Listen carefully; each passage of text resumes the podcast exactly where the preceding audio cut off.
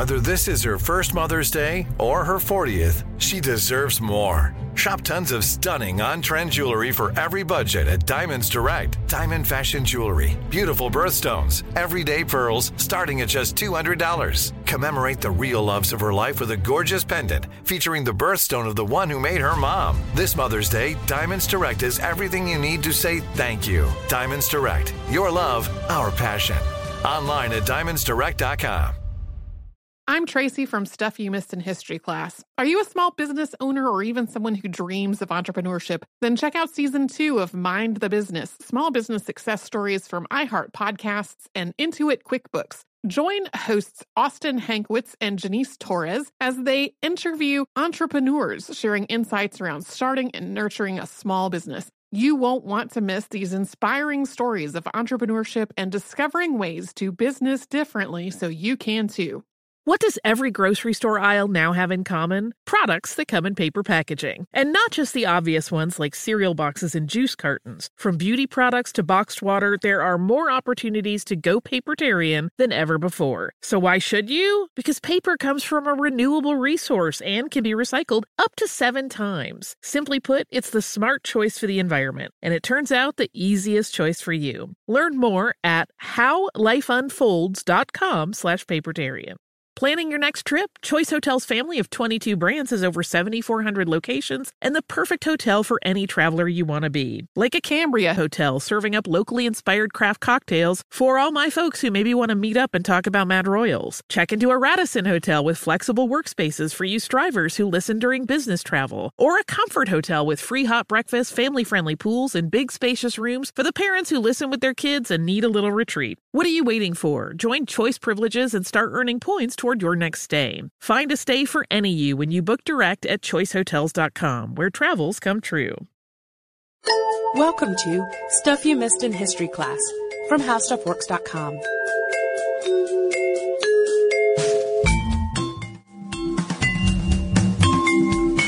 Hello and welcome to the podcast. I'm Sarah Dowdy.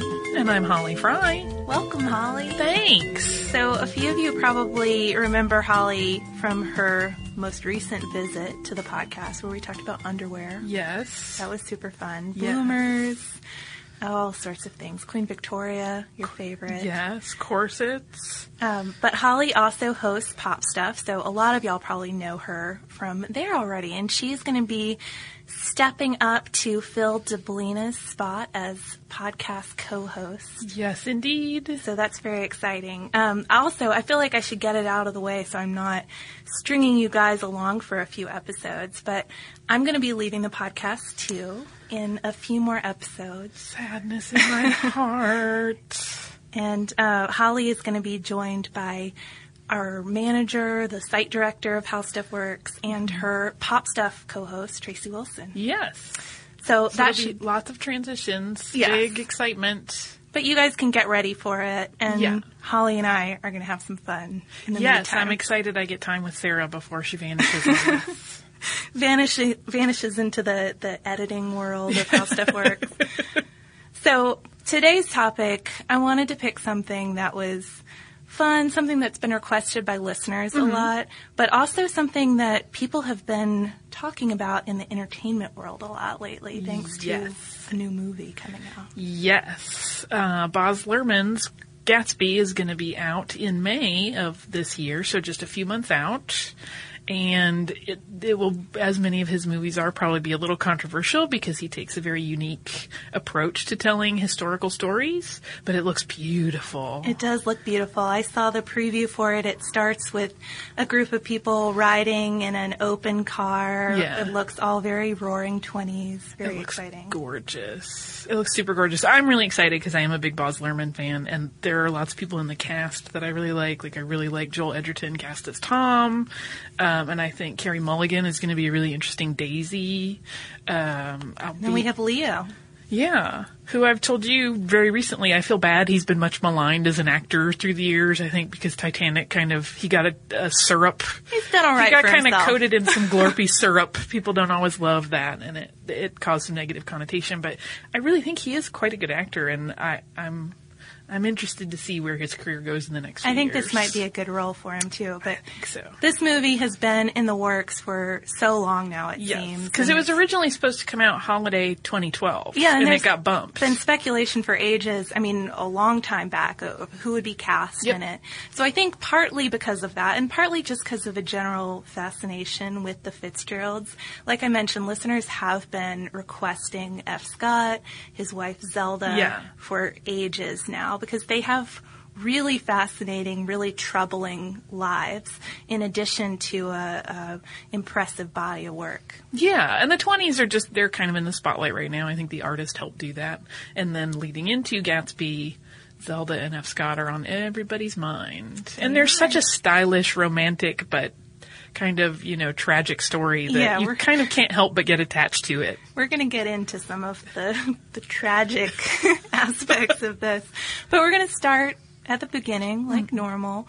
F. Scott Fitzgerald was born September 24th, 1896 in St. Paul, Minnesota, and his father was apparently a failed wicker furniture salesman, which I think is a a really strange way to define somebody. That's about the only definition I saw of him, too. Yeah, there's not a lot of, and then he went on to, that's pretty much what he got saddled with as a, Kinda what you as see. a label. Yeah, and, and of course, too, F. Scott Fitzgerald was uh, named for his distant relative, Francis Scott Key, who we've done, I think Katie and I did a podcast on Francis Scott Key years and years ago. He grew up comfortable, he grew up in a middle class Catholic family, although he did point out later, I think because his parents pursued such a good education for him, he always felt mm-hmm. like he was the least well off in a group of rich kids. Right. And I think that plays out in his work. It does, That too. theme kind of recurs. He's always extremely class conscious. Yeah. He had two older sisters who died before he was born. One little sister, Annabelle, who also I didn't see a whole lot on except for these terrible letters he wrote to her when she was a teenage girl, offering good brotherly advice, except they were just like the last things you would want to hear probably if you were a teenage girl. Like, you know, you have a little hair on your face problem and maybe you should see a doctor about that. Or, um, you know, gem. you should be more socially outgoing and a really good opening line is to compliment someone on, oh, your eyelashes are so incredibly long. So these were the sorts of things he was writing to little Annabelle.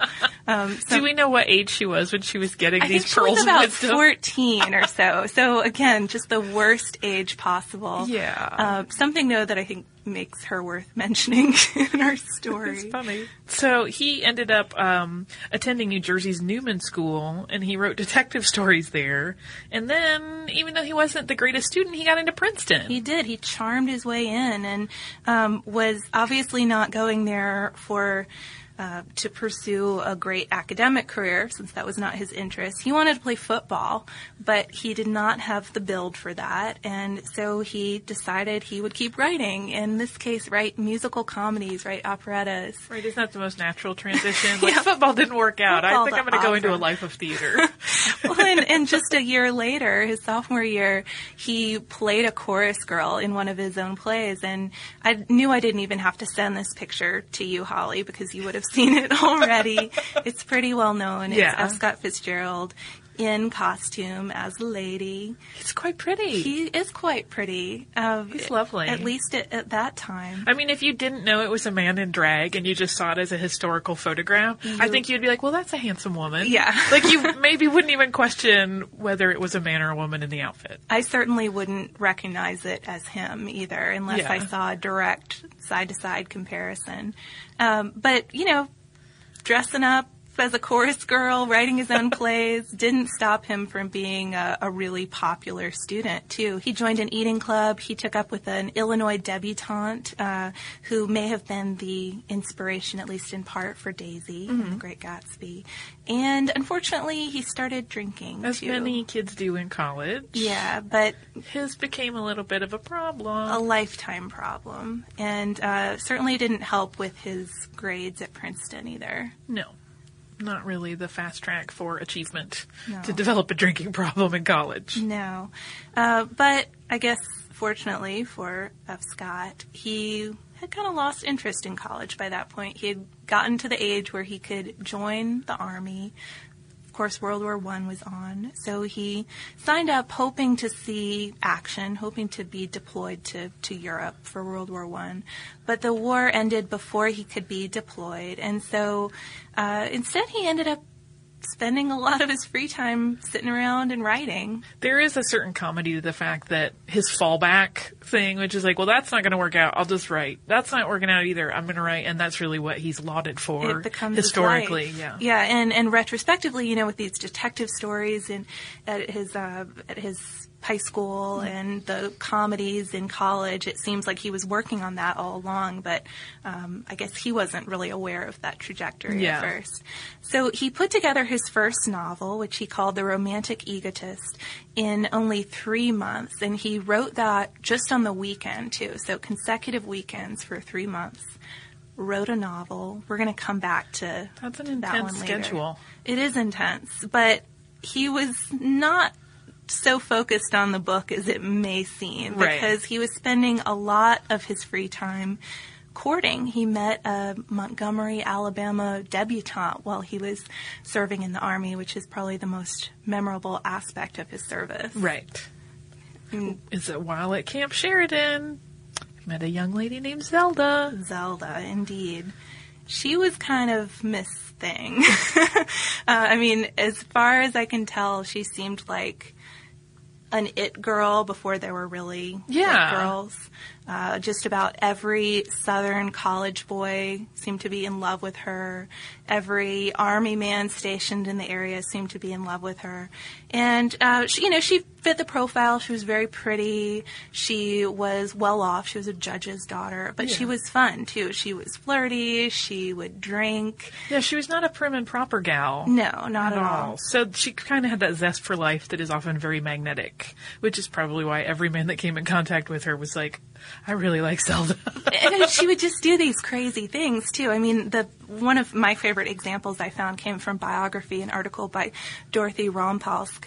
She apparently once called the fire department to report a poor child stuck on the roof. When the firemen arrived, it was Zelda up on the roof. She had climbed the roof of her own family's home and had this dramatic rescue, probably playing out in front of admirers. So she just did sort of off the wall things, which must have really stood out in that time, in that place. yeah.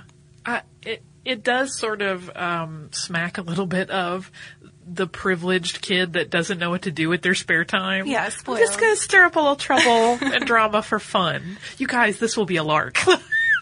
Exactly. oh, It- Zelda. it does and and i mean you'd think that maybe that might be off-putting but she certainly managed to keep it on the charming side so much so that a group of auburn men were so devoted to her they started a secret society to worship her called it zeta sigma That's a little freaky deaky, right? Is it it's just me? crossing a line yeah i, I think a little so. like if you found out there was like this secret meetings going on to talk about Sarah, wouldn't you be a little weirded? i Like don't want to hear about any of that but um, it's beyond flattery, and then you're like, I yeah, think Zelda so much. Zelda would expect it though. I think it it seems just trying to guess her personality. It seems like something that she would have encouraged. Yeah, But when Fitzgerald popped up on the scene, they took to each other immediately, and um, he started courting her.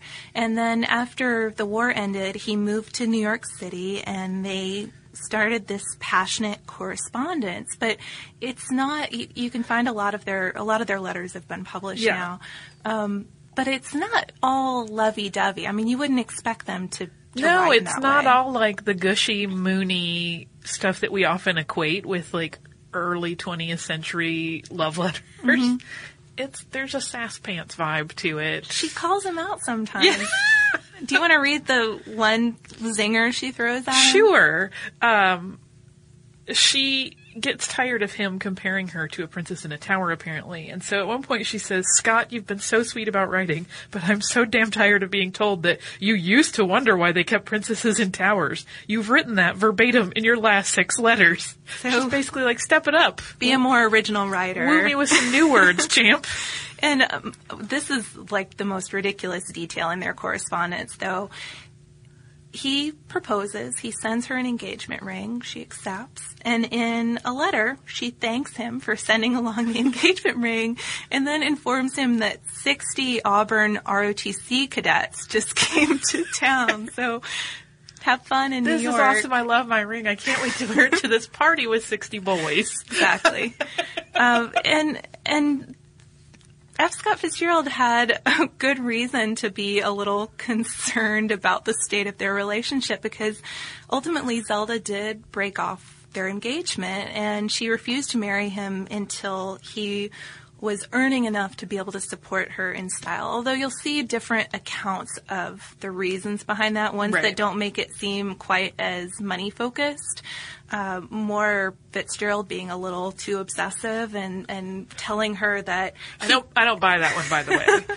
this you know from a girl who has a secret club that's about devoted their devotion to her. You think it's I don't money. buy that she would be put off by someone being too into her. Uh, I mean, apparently he told her he couldn't succeed if he didn't have her by by his side and, right. and she insisted, okay, no, you got to figure out your own deal before I'm going to marry you.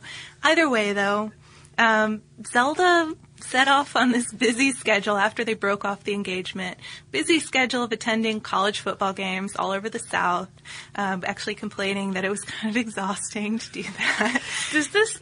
Do you, when you research this, because I definitely, in reading about them, had that moment where I don't think about so much of that period of their lives. They're associated mm-hmm. so much with what came later that it's like when you think of them as, you know, her as a college girl, it's just very busy with her college Southern social Belle. activities. Mm-hmm. It's like, wait, are, wait, did I turn the wrong page? Am I in, am I onto somebody else's biography? I know it, it does make you think about also the different lives they could have potentially Yeah. gone down. And I mean, I think it's clear she saw him as as a ticket out of that world.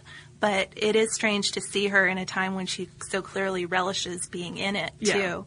Um, but Fitzgerald, meanwhile, he's up in New York. He knows he's got to win this lady quickly because she's not going to be on the market for very long. Right. And so he decides that he's going to get into advertising. And he does that because he gets rejected for writing for seven New York City newspapers. Um, and thinks that advertising is going to be a faster way to make money than writing a novel. but that doesn't work out for him. I'm Tracy V. Wilson from Stuff You Missed in History class. Did you know small businesses make up 99.9% of all businesses in the United States? The world is powered by entrepreneurs, and if you're a small business owner or even someone dreaming of starting your own business, then you'll want to check out season two of Mind the Business Small Business Success Stories from Ruby Studio, from iHeartMedia, and Intuit QuickBooks. And every episode, hosts Austin Hankwitz and Janice Torres talk to entrepreneurs about how they've grown from the lessons of launching and nurturing a small business and how they have found success being their own boss. From the excitement of first starting out to finding the right tools and resources to process invoices and payments like QuickBooks Money, you won't want to miss these inspiring stories of entrepreneurship and discovering ways to business differently so you can too. And if you're a small business owner or even someone dreaming of starting your own business, then you'll want to check out season two of Mind the Business Small Business Success Stories from Ruby Studio, from iHeartMedia, and Intuit QuickBooks.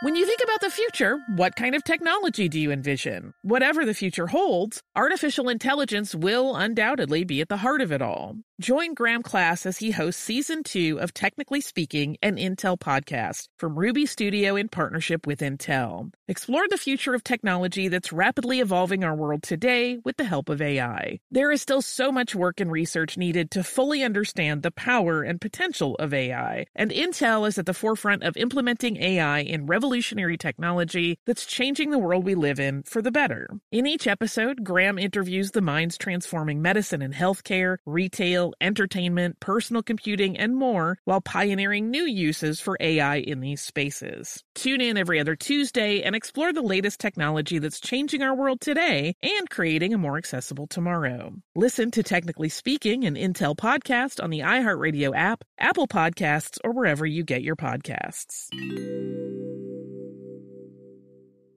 Xfinity has free premium networks for everyone this month, no matter what kind of entertainment you love. Addicted to true crime? Catch killer cases and more spine-tingling shows on A&E Crime Central. Crave adventure? Explore Asian action movies on Hi-YAH. Searching for something extreme? Check out skating, snowboarding, and more on Fuel TV Plus, the global home of action sports. And find crowd-pleasing bops on iHeartRadio's Hit Nation playlist. There's new free shows and movies to love every week. Say free this week in your Xfinity voice remote.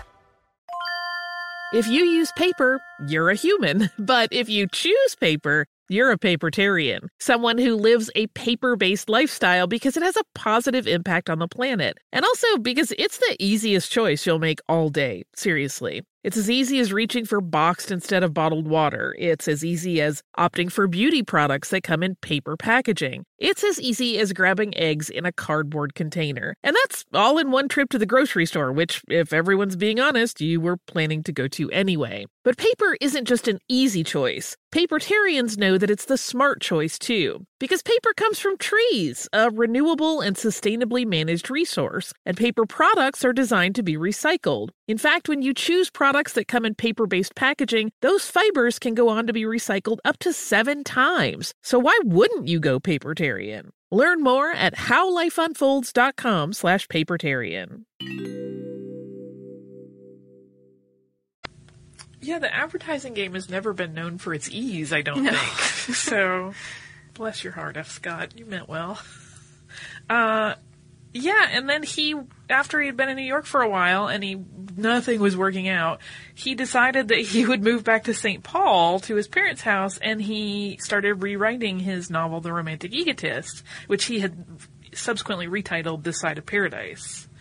Um, and then he delivered that manuscript to Scribner in 1919, but it got rejected again. However, there was a ray of light. Maxwell Perkins. Yeah, there was an editor that read the manuscript, and he um, had already encouraged F. Scott Fitzgerald when he saw the original draft, and he threatened to resign if the firm didn't reconsider taking on that writer. And that worked, and the manuscript was accepted just days before F. Scott Fitzgerald turned 24. He apparently, and this is just a charming moment before things get really good and then really bad. Yeah. He has his acceptance letter. He runs out of his parents' house into the street waving it around. It's just like a nice little pre-fame moment for him. Yeah, it's like you can picture it in any like uh, rags to riches story in a film. Yeah, like this is the magic moment where the music swells and it's like it's gonna be okay. But then there's a lot more like. road ahead. It all looks rosy at that point. This Side of Paradise, incidentally, is one of my favorite Fitzgerald books. Um, I feel like it kind of it starts off perfectly, and I wonder now, knowing how many times he rewrote it and how many times he reworked the the story. Like the first two thirds of the book are just almost perfect. And then I almost feel like he loses the story a little bit. So I'm, I'm going to have to do some more reading on the different drafts of that now.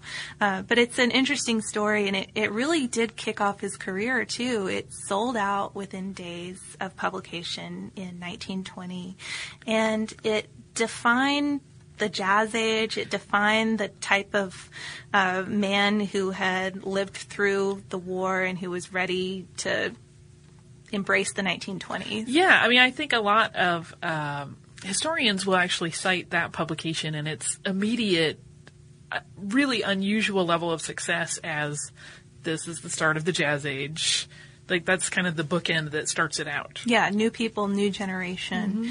And it also really conveniently for biographers marks the start of F. Scott and Zelda because Zelda agrees to marry Their him. marriage is tied right up to that publication. Eight days after publication, they get married and they kick off this whirlwind honeymoon phase in New York City, which is also uh, really memorable to, to anybody who saw it at the time. Partying, drinking, playing in fountains.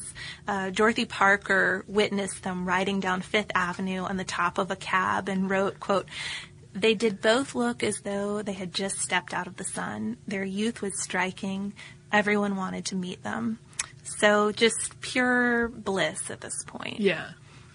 although not a whole lot of money initially. That was a, a bit of a surprise to learn about. It took a while for the, the money to start rolling in. Yeah. Uh, they started spending it right away, though. they were excited. they just knew there was more coming. They knew. They knew they had arrived. And they started a family quickly too. Uh, their first and only child, Frances Scott, or Scotty, uh, a daughter, was born in 1921. And uh, quickly enough, it was apparent that Fitzgerald was going to have to keep on writing and writing and writing and not stop in order to maintain this lifestyle that they had set up and, and this celebrity they had built for themselves. Yeah, now, I mean, wife and daughter to support. And a family, too. Yeah, in grand style.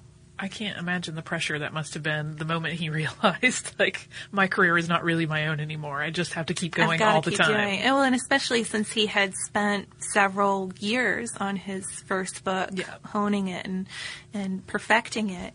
Uh, it worked for a while, though. He was able to churn things out pretty quickly. Um, he wrote two short story collections. He wrote a satirical play, and he wrote the novel *The Beautiful and the Damned* in the three years after *The Side of Paradise* published. That's, a lot to churn out stunning. in three years. That's a whole lot. It's really stunning. In the the short story collections, um, he was apparently really good at just whipping out short stories, and and since he had that fame from the side of Paradise, he could command a pretty high fee Yeah. for their publication. Uh, Zelda did her part too to, to stir up Fitzgerald enthusiasm. Even if she was kind of um, She's a obvious little in her materialist. her review of the book, The It makes Beautiful me and the laugh Damned, so hard. um, she wrote, quote, Everyone must buy this book for the following aesthetic reasons. First, because I know where there is the cutest cloth of gold dress for only $300 in a store on 42nd Street. And also, if enough people buy it, I know where there is a platinum ring with a complete circlet. And also, if loads of people buy it, my husband needs a new winter overcoat, although the one he has has done well enough for the last three years. So we need the money, folks. Go buy the book. I need I need pretty stuff. Can we- exactly. It's it's so forward. It is. and it just it cracks me up. The, I- the rest of the review is pretty sassy too. Again, going back to to Zelda's sass, but um, so that went on for three. they were doing okay years. for a while. But by 1924, things started to go a little bit sour. Fitzgerald's drinking habit had gotten to be a officially a problem. problem. And Zelda was starting to exhibit signs of mental illness. We're going to talk about that more later. Yeah. Uh, but things were not going that well between them. So they took off to Europe too because Fitzgerald was thinking, okay, enough with all these short stories. I want to focus on another novel. And the result of leaving for Europe, which was also cheaper, by the way, was The Great Gatsby, which drew on Fitzgerald's experience uh, earlier living on Long Island and, and some of the things he witnessed there. Uh, it's actually the least autobiographical of his books, though, if you if you think about it. yeah. Um, even though he's often considered to be Gatsby almost. Yeah, I could see him in either of the two main roles. And I think, you know, if you know anything about their biography, it's very easy to see a bit of Zelda and Daisy. Yeah. Um, although I think uh, I've talked about you with this before, particularly in film adaptations, that sometimes Daisy comes off as a little bit dippy to me. Um, and I think probably Zelda was not like that at all. She may have been loopy, but sometimes Daisy comes off as a little bit like almost childlike. She doesn't really have command of the way the world works, which I don't think was necessarily the case with Zelda. Yeah. Um, but yeah, I think you see shades of and impressions of people and things in his life without it being autobiographical. So, Gatsby, that's a pretty impressive product of this Yeah. move abroad, but they also fell in with the famous Riviera expat scene. Yeah, which is just, I mean, historically, I can't imagine they really realized what they were. No, it's one of those things where looking back on it, you it's a central part of your 20th century American novel class. um, but but I can't imagine they realize, yeah, yeah, they probably weren't sitting around going, you know, in another 40 years, everybody's going to be talking about this party and these people in this room. With this crowd, though, I mean, we were talking, of course, Hemingway, Picasso, Dorothy Parker, Cole Porter. You would have to realize you were among an immensely talented group of people, and Yeah. they all gravitated around this couple, Gerald and Sarah Murphy, who were wealthy, artistic Americans, and they were the ones who sort of brought these people. They kind of hosted the whole scene. So they must have seen what was what was happening, even if they Hemingway didn't. Yeah. Uh, and, and incidentally, too, they are partly the basis for Dick and Nicole Diver in Tender Is the Night. Yeah. Um, but Europe was not kind to the Fitzgerald marriage. It began a, a further collapse. Zelda had a fling with a French aviator while Fitzgerald was very absorbed in writing The Great Gatsby. Fitzgerald had drunken rages. According to a PBS article by Ben Fellon, uh, at least one of those may have resulted in physical abuse too when Fitzgerald struck Zelda after she criticized him for smashing a vase. So things were Not so hot. things were getting really bad between them. And she, her behavior was getting pretty erratic as well. Yeah, I, it's kind of funny because they went to Europe kind of to get away from things, but when you look at it perhaps through our modern lens, it's like, oh, the marriage is in some trouble. You have some drinking problems. I might be going. You know what? Let's pack up and make a really stressful move across the ocean and then move to a country where we don't speak the language. Yeah. It's kind of like the perfect storm of bad ideas and bad stimulus for a marriage at that point. It, it seems that way. I mean, and, and some of Zelda's behavior really got scary too. Um, she was clearly, um experiencing some pretty serious emotions. Yeah. She uh, tried to throw herself, or she did throw herself, over the edge of a hillside restaurant's patio in 1926 after she thought Fitzgerald had been flirting with Isadora Duncan. Uh, fortunately, she landed on a lower terrace. Uh, another time, he was driving in a cliff filled area and she grabbed the wheel and tried to drive them off the cliff. Uh, so yeah, bad, bad stuff. And and Zelda was really maybe five years out at this point from having married him, having left Alabama. And having been like a celebrated debutante and just being the shining star of everyone's world. yeah, tr- trying to figure out what she was going to do. And she knew that she wasn't going to be a flapper it girl anymore. Yeah. Uh, she wrote in 1925, uh, quote, the flapper. She's getting old. She's come to none of the predicted bad ends, but has gone at last where all good flappers go, into the young married set, into boredom and gathering conventions and the pleasure of having children, having lent a while a splendor and courageousness and brightness to life, as all good flappers should. Uh, so her almost obituary yeah. to her five years in the limelight and then wondering what she was going to do. And, and she really was struggling to define her own creative or express her own creative impulses. Yeah.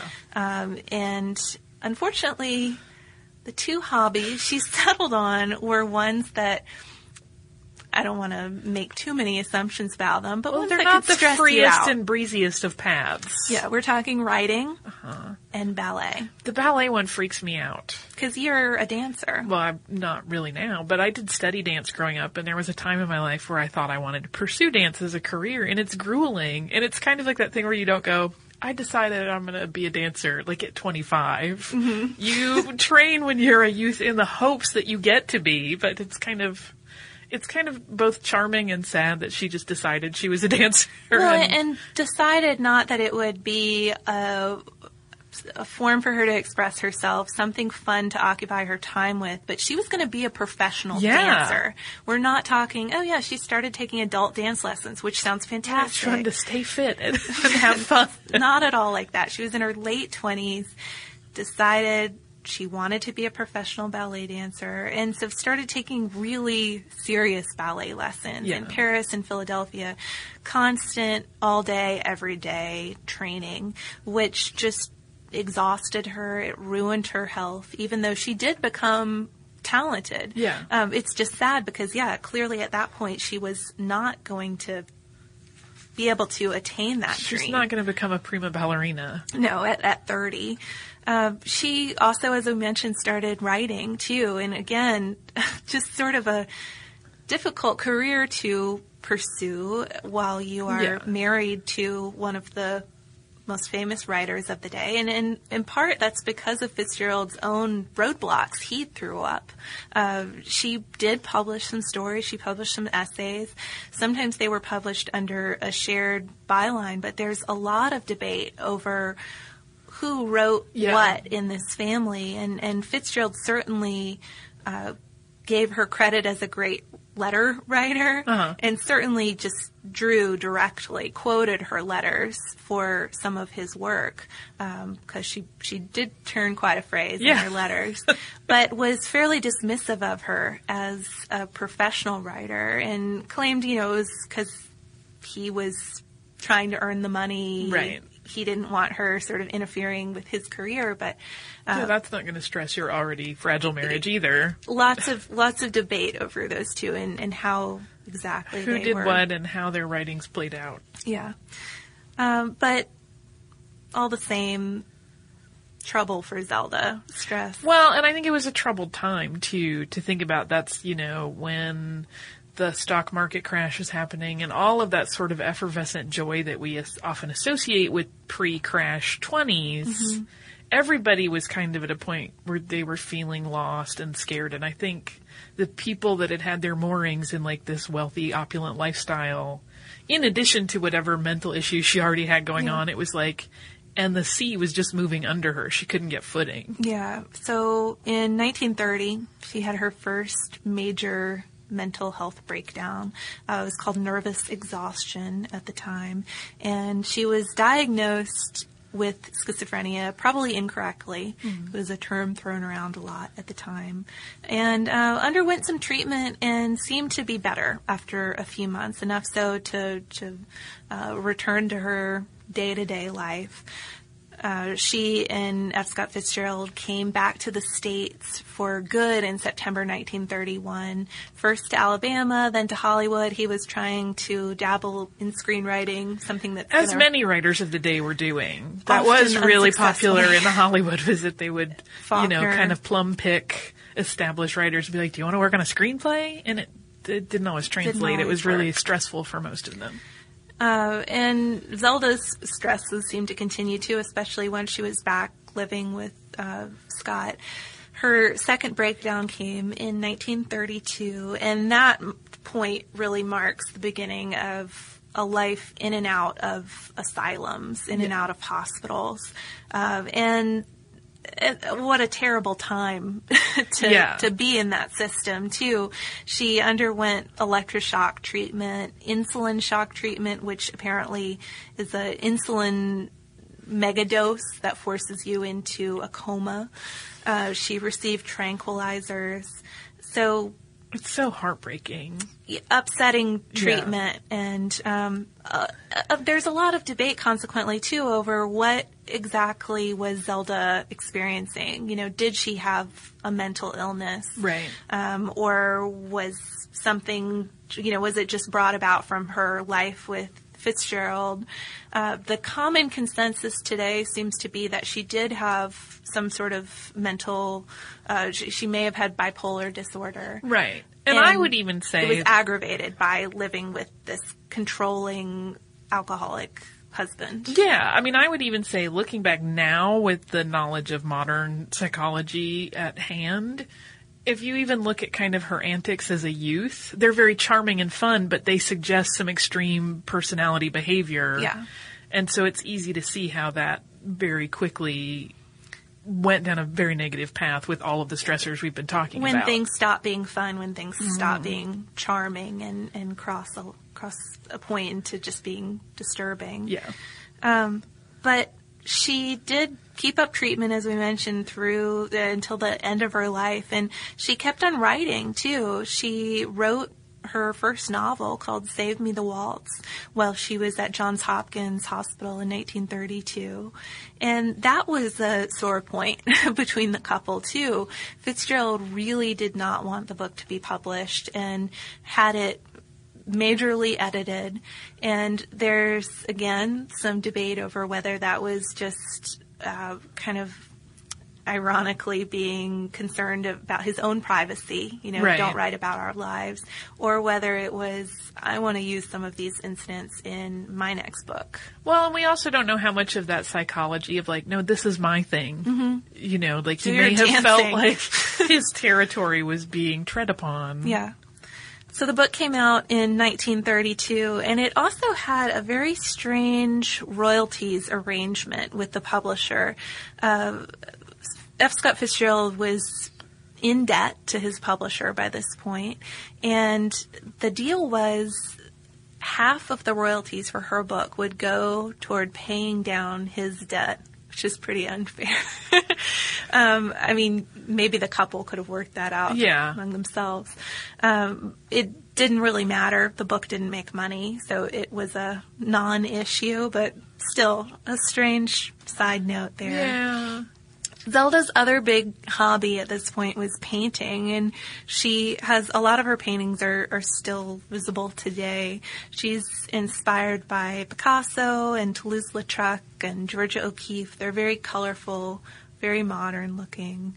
Um, that seems like maybe. I don't know that I've ever seen any, and now I want yeah. to run out and go look Google at them. image a few of them. It, I don't know. I, I can't judge what somebody should have pursued, which career they should have pursued in life, but it seems like maybe something that brought her more happiness. Well, she clearly had artistic uh, leanings. I mean, she went f- through one creative endeavor after another, even if none of them really stuck. I mean, uh, uh, you know, she was a, a pretty accomplished dancer, even though it was kind of too late in life to do that. She clearly did some okay writing. Yeah. And I haven't seen her paintings, but they sound really interesting. They are interesting. So she clearly has this expressive nature. She just never kind of stuck with one thing. Maybe that's the, the problem there. But Fitzgerald, I mean, he certainly was focused on one thing, but unfortunately, he couldn't do it anymore. He felt like he couldn't write. He had a serious case of writer's block, and that was bad because he was deeply in debt, as we just said, um, because of his own lavish lifestyle, because of Zelda's medical bills, and because of their daughter's expensive schooling. Uh, so he spent this period trying to write. Finally, he came out with his next novel, Tender Is the Night, which was published in 1934. And that's a book I remember uh, my professor in college really, I, I clearly remember his description of that book coming out at just the worst time possible for it because it's still this Fitzgerald world, even though it's, it's sad. The couple in it is sad. Yeah. Things are deteriorating, but they live this life of glamour and excess still. And this is in the middle of the Great Depression. Yeah, no one could identify with those people. No, it, it seemed um, maybe kind of repulsive almost to some people. He followed that by another novel in 1935. And at that point, he really considered himself a failure as a writer, somebody who had not lived up to the promise of his youth, uh, which is, sho- I mean, Tender Is the Night is a fantastic book. it's strange that he would have evaluated himself in that way, but Yeah. at this point things just seemed so so bad and so he wrote this series of three essays which are called the crack up essays for esquire in 1936 and elaborated on that elaborated on feeling like an artistic failure um, somebody who just was nobody at this point Which is so, I mean, again, it's so funny because we see it through the lens of history, but you can imagine being in it, being someone who is very devoted to and involved in your writing at that point with the wife that's got a ton of problems. You kind of can't keep the sobriety angle together. and who had the success that he did when he did Yeah. So the crack up essays take their name from this extended passage where he compares himself to a cracked plate. It's a little melodramatic. Do you want to read the cracked plate Sure. analogy? It's so sad. Sometimes, though, the cracked plate has to be retained in the pantry, has to be kept in service as a household necessity. It can never be warmed on the stove nor shuffled with the other plates in the dishpan. It will not be brought out for company, but it will do to hold crackers late at night or to go into the icebox with the leftovers. That is the saddest It is sad, and I He just thinks of himself as the thing that should be thrown away, but you can't because you still need to use it. know, I looked at I looked at a crack plate, cracked plate that I keep around, and I thought, oh, Fitzgerald, it's you. Uh, the publication of these essays, though, just created this gossip storm. People were so fascinated by their confessional nature. Critics did not like them. Friends were angry about him writing so candidly about himself. Um, and a lot of the issues people had with it, or critics and friends, was that it was, again, kind of like Tender Is the Night, just published in the wrong time. Don't be so obsessed with yourself if Right. things in the world are, are so scary. when everyone else is suffering, we kind of don't have time for your depression. For your cracked plate Yeah. analogy, exactly. One of his friends and critics, John Dos Passos, wrote, quote, We're living in one of the damnedest tragic moments in history. If you want to go to pieces, I think it's absolutely okay. But I think you ought to write a first-rate novel about it, and you probably will, instead of spilling it in little pieces for Arnold Gingrich, who is the editor of Esquire. Hemingway, who always has a zinger like this. Um, always ready with a jab in the ribs. he shared an editor with Fitzgerald and, and wrote to the editor complaining about Fitzgerald whining in public. Uh, so people were turned off by Yeah. this confessional style. But according to Patricia Hampl, an American scholar, the essays kind of marked the start of two important things. And one was personal, one was for Fitzgerald's career.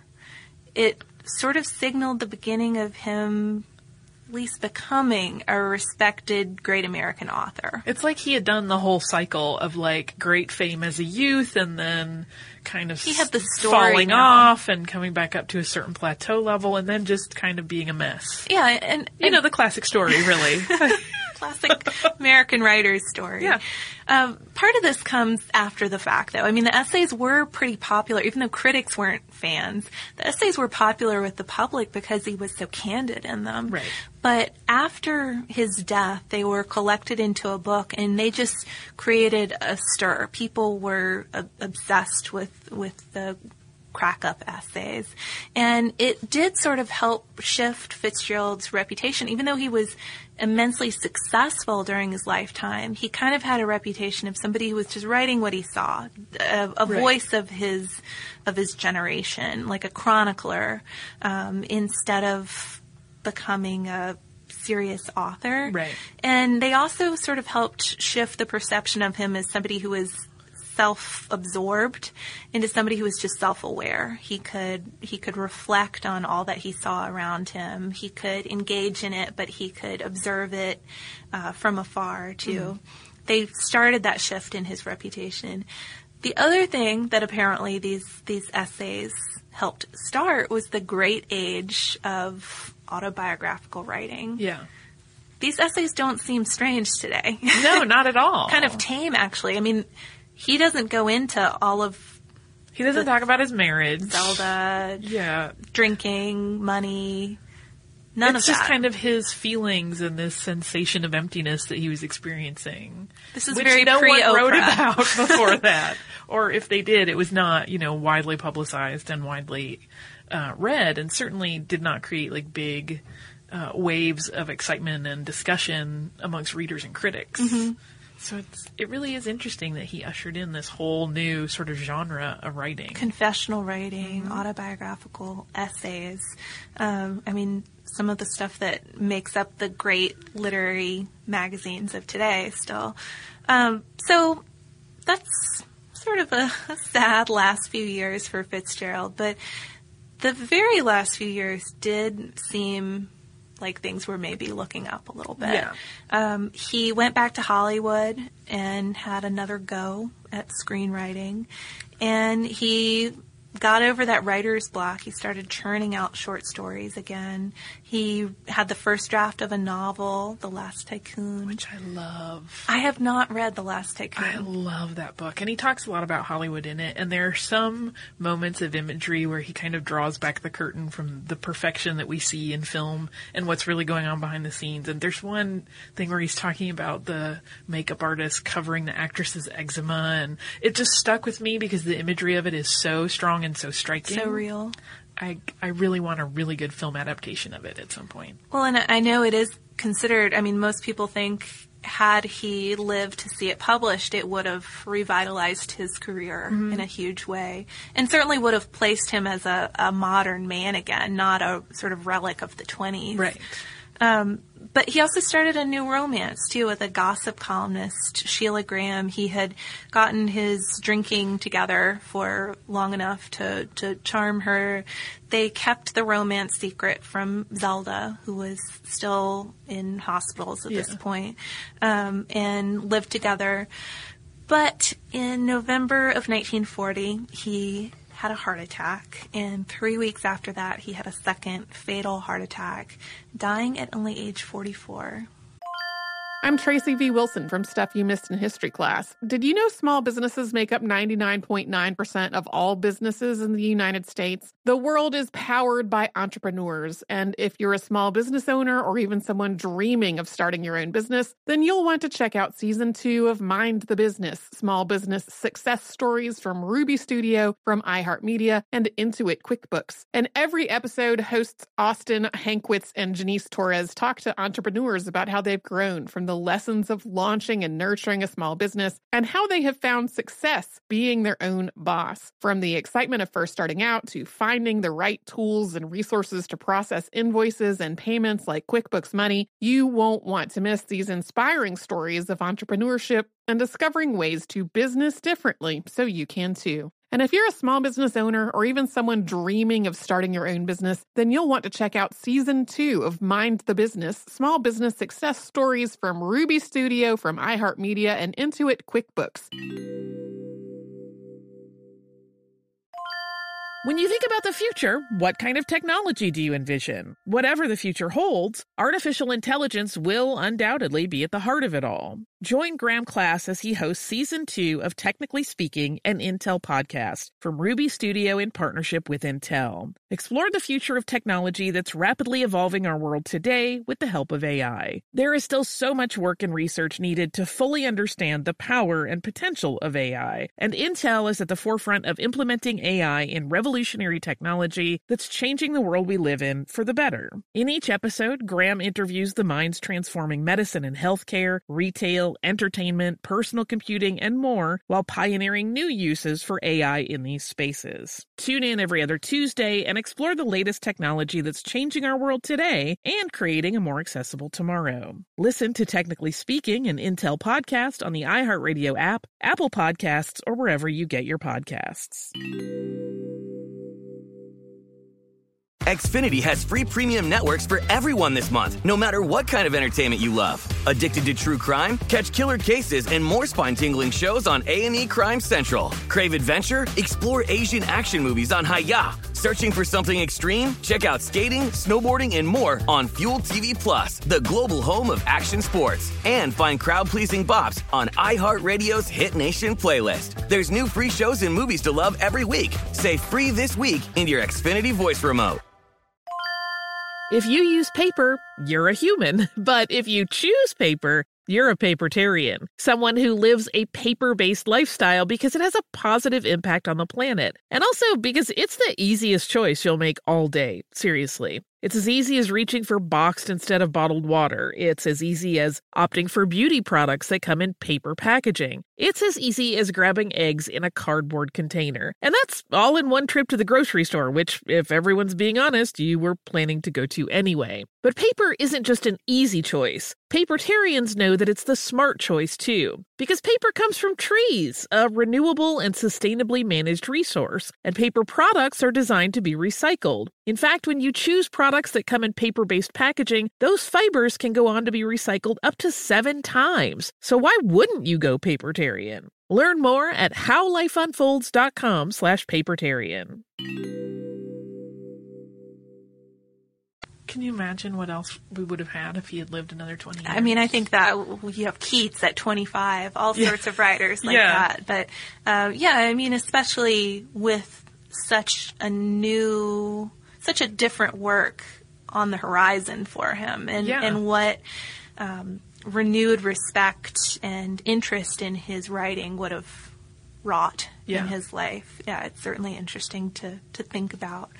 Um, Zelda lived on for a few more years, and apparently, it was pretty quiet. yeah, considering considering the rest of her life, I mean, interspersed with relapses, but she kept up her her artistic pursuits too. She wrote an incomplete second novel. She choreographed ballets. She kept painting, and she became devoutly religious too, um, and claimed that she could not remember most of the 20s thanks to her electroshock therapy. Which may be a blessing or a curse. I don't know. I guess only she would have known. yeah. Uh, her life ends truly tragically, though. Yeah. In late 1947, she returned to Highland Hospital, which is in Asheville, North Carolina. And uh, just a few months after that, a kitchen fire tore through the building. Nine women had been locked inside and died, including Zelda. She was identified by a slipper that was under her body. Um, I've actually seen the historic marker for this hospital in Oh, yeah? Asheville. Yeah, it's just you know you're driving along the road and then there's the Highland Hospital marker. Um, so Does the marker mention Zelda? yes, Gotcha. yeah, she's she's the the reason for the marker. But uh, again, a sad sad end for both members of this relationship. They were buried together, as it seems fitting. St. Patrick's Day, 1948. Uh, Zelda was buried next to F. Scott in Maryland, and I thought a good way to sort of wrap things up, since that is going on the sad train here at the end, um, is a quote from their granddaughter, Eleanor Lanahan. And she wrote, quote, They symbolize zestful youth, and the country has deified youth ever since. And they made celebrity and our fascination with it stylish.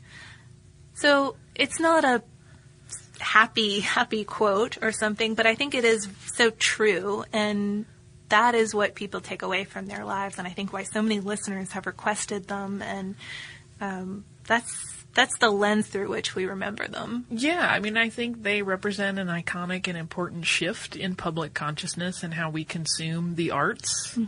Uh, you know, I mean, on the negative angle of that, you could say without them, we might not be where we're at with reality TV. um, but I, you know, it, it was one of the first times where the creators were just as important as the stories they were telling because their life stories seemed just as exciting and engaging. And the stories reflected their lives so clearly. yeah. So, Oh, F. Scott and Zelda. Scott and Zelda. Interesting to read about. Interesting to So look at, fascinating. at pictures of them too. And and since we don't do too many 20th century topics, or at least haven't in the past, Yeah. you don't usually have that opportunity. But there's so many pictures of them, and uh, everything from the F. Scott in drag at Princeton.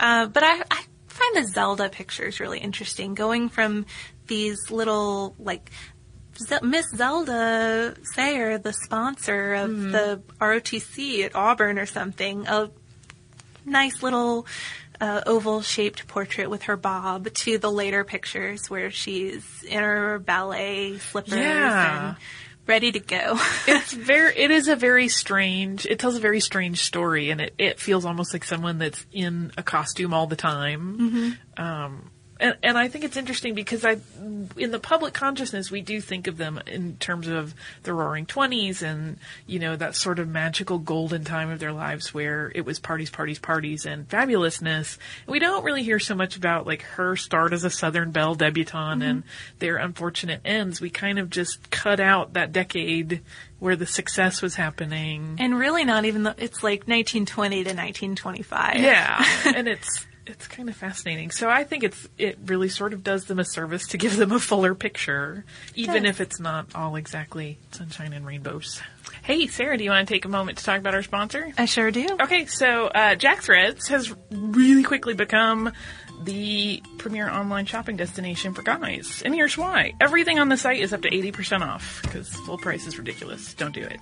Uh, they serve up really awesome contemporary and street apparel, accessories, and gadgets. You can get stuff like Converse, Vans, which frankly I've been wearing for so long it could be a history podcast on its own. You rock the Converse too, Holly. I do wear a lot of Converse, um, Penguin and busted tees, and shopping is ridiculously simple. All of the styles are already curated by a buyer that has style knowledge, so buyer's remorse is not a concern for you. Uh, and what's more is because you are a listener to our podcast, you can skip the membership waitlist. You don't have to be invited by a member. You just get instant access at jackthreads.com. So to get that special deal, go to www.jackthreads.com slash history and you'll skip that whole waiting list and be ushered right into the club. Indeed, indeed. All right, what do we have on the plate for listener mail today? So first of all, we have a beautiful drawing that's done by listener Gracie. She's age nine, and her dad John sent us the picture from Victoria, Canada, and it's a picture of Amelia Earhart. It's awesome. It's really awesome. Holly is, is duly impressed. Uh, there is Amelia Earhart. There's her plane. There's some flowers, an airport sign, the sun, and Fred Noonan, who is holding a bottle of alcohol. it's a good one. It's quite charming. So thank you, Gracie. It's a lovely portrait. I'll have to take a picture of it to put on our social media. Yeah. And thanks, John, for sending it along too. Um, we also got a cool picture of Empress Sisi. I think you love her, don't you, That Holly? dress is divine. Holly, as you guys who listen to the the underwear episode, People just think I'm the underwear lady. you know that she's a she's very interested in historic costume and um, costume design. And Empress Sisi does have a lovely gown. This postcard is from listener Natalie in Honolulu. She had gone on vacation uh, with her husband and stopped by the Empress Sisi Museum, and that's always really cool when we hear from listeners who have been inspired to. Go to a museum, Yeah. check out a historic site for themselves. Oh, that dress is pretty. And then finally, I wanted to like inaugurate Holly in this listener mail segment. Listen, while Deblina and I haven't done it for a really long time. I'm gonna have one to get you ready, and then I have a big list that I've been storing up. So we can do that. We can do that maybe next week. um, one of the coolest listener mail segments is when listeners tell us what they're doing while they're listening to the podcast. And people have all sorts of amazing jobs or they are traveling in cool places. Uh, listener Amanda wrote in to say that while she's listening, she's analyzing surface fronts and pressure every three hours for all of North America because she's a meteorologist. That's super cool. Really cool. So, uh, thank you. She especially liked the five historical storms episode for obvious reasons. Um, that'll be a, a fun segment to kick off again. And whenever we do one, people start writing in with new, interesting examples. So, thank you everybody for sending along some mail. Yes, indeed. If you want to check us out on Twitter, we're still at Missed in History. We're also on Facebook. And I guess Holly will be joining me there Yes, indeed. soon. And then uh, Tracy will be taking over with posts in a few more weeks from me. That's Um, correct.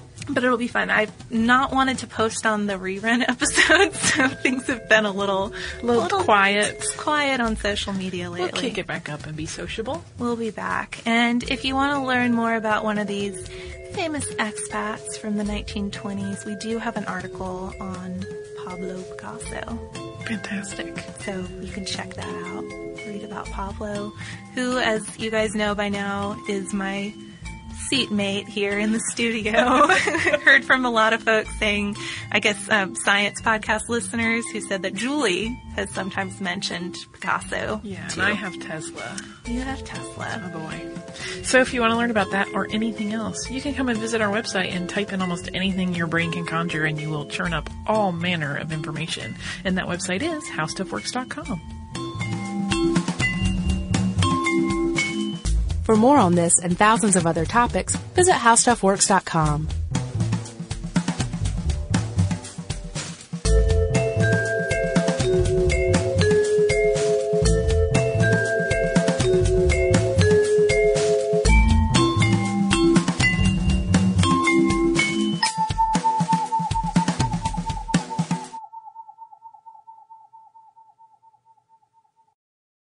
Xfinity has free premium networks for everyone this month, no matter what kind of entertainment you love. Addicted to true crime? Catch killer cases and more spine-tingling shows on A&E Crime Central. Crave adventure? Explore Asian action movies on Hi-YAH. Searching for something extreme? Check out skating, snowboarding, and more on Fuel TV Plus, the global home of action sports. And find crowd-pleasing bops on iHeartRadio's Hit Nation playlist. There's new free shows and movies to love every week. Say free this week in your Xfinity voice remote.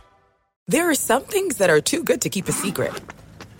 Like how your Amex Platinum card helps you have the perfect trip. I'd like to check into the Centurion Lounge.